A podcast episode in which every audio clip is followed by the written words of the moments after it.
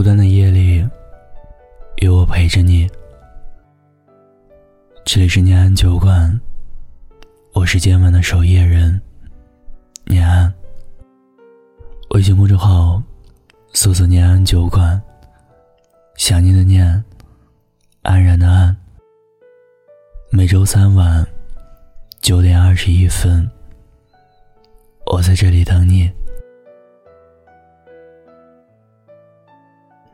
今晚要跟大家分享的故事，是来自念安酒馆听友石家豪的投稿。后来我发现，太浓烈的东西总是不长久。应了那句老话：“第一眼心动的人，没法做朋友。”一八年的夏天。我十八岁，说不上情窦初开，也未曾体会过人生百态。因为偶然的机会，我从浙江宁波去昆明工作。面试当天，我见了店长，只是一眼，便怦然心动。那种感觉，前所未有。很像王菲那首歌里唱的那样，只是因为在人群中多看了你一眼，就再也没能忘掉你容颜。他吸引我的不只是外貌，更多的是魅力，是我在同龄人身上体会不到的成熟。此后，我们两个就像大多数上下级关系一样，接触比较少。除了工作，再无其他。也不知道他会不会知道，每天工作的时候，都会有一个男孩在偷偷看他。就这样，一个星期后，我接受公司的安排。去了重庆培训，时长一个月。那一个月里，之前因为胆怯，不敢对他说的话，不敢对他说的那些想法，我都一一对他表明了。那时候真应该感慨，一个月的时间，真的可以改变一些东西。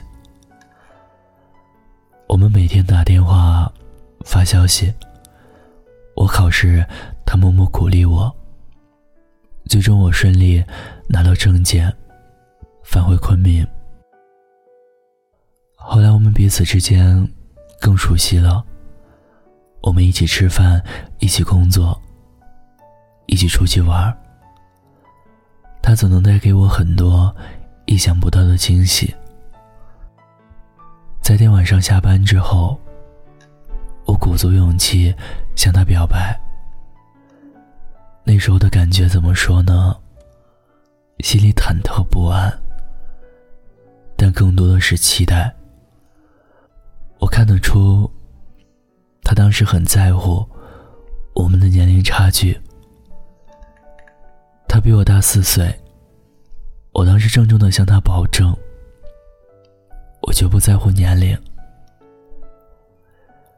他同意了。其实现在还挺感谢当时的自己那样勇敢，可以不考虑其他，只遵从内心。起码我没有选择错过。因为公司的规定，员工之间不能谈恋爱。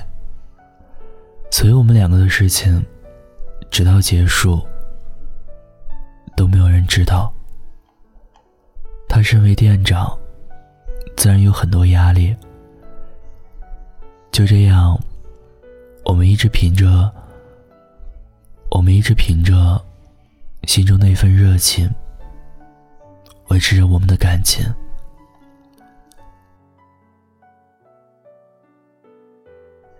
期间我做过一次小手术，住院七天。这七天里，他对我无微不至的照顾，让我越来越喜欢他。后来因为他压力太大，我选择陪他离开了那个公司。我还记得，我们两个说过很多次的对话。我说：“你后悔吗？毕竟，那里承载着你两年的青春。”他说：“没什么好后悔的。即便没有你的出现，我也会离开。”后来我们一起去重庆工作。两个人住在一个不大的出租房里，每天早上一起去上班，下班一起回家。他做饭，我洗衣服。两个人在一起最幸福的时候，可能就是两个人一起吃一锅饺子，一锅泡面，亦或是自己动手做的黑暗料理。比如他做的牛排，比如我炒的菜。生活啊，理想永远只是理想，我们终究抵不过现实。生活需要有经济支撑。那段时间，我们压力都很大，我们冷战过，吵过。可从未离开彼此。过年的时候，我本想带他回家，可他不愿意，只好各自回家。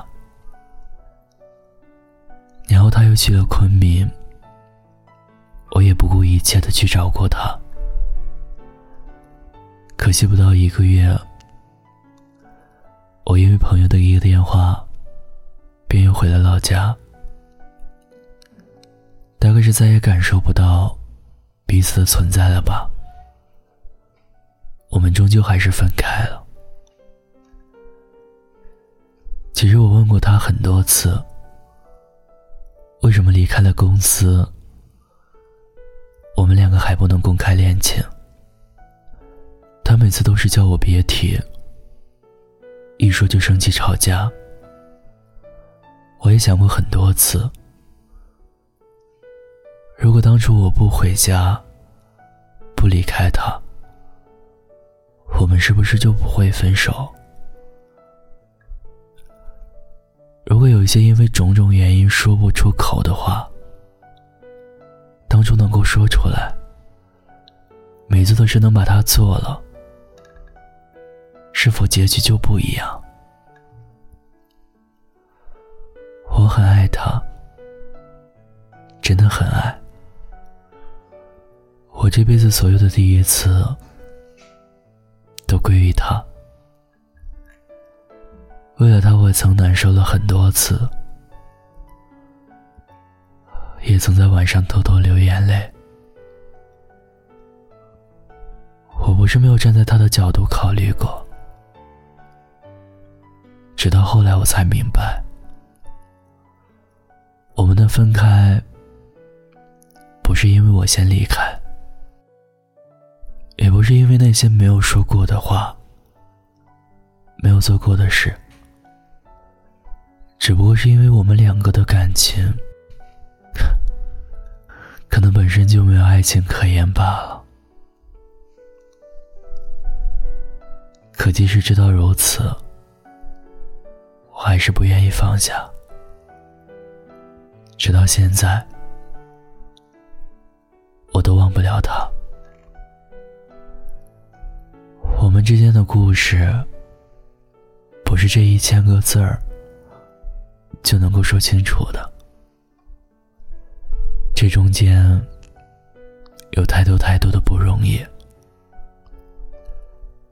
正如那句话般，如果爱情可以解释的话。世界上怎会有人因此而痛苦？我对他的感情，我想用一句话来形容：继续一人一片爱，愿见此生之慷慨。听友的故事到这里就讲完了。我想，你们最大的遗憾就是遇到了自己真心喜欢的人，却只是有缘无分；遇到了可以牵手的人，最终结局却只能是并肩。但是我觉得很多时候，我们都应该学会释怀。遇到了，就应该感恩；路过了，就应该释怀。留一段美好的回忆给彼此，至此依旧心怀阳光，好好生活。假如没把一切说破，那一场小风波，将一笑带过。在感情面前，讲什么自我？要。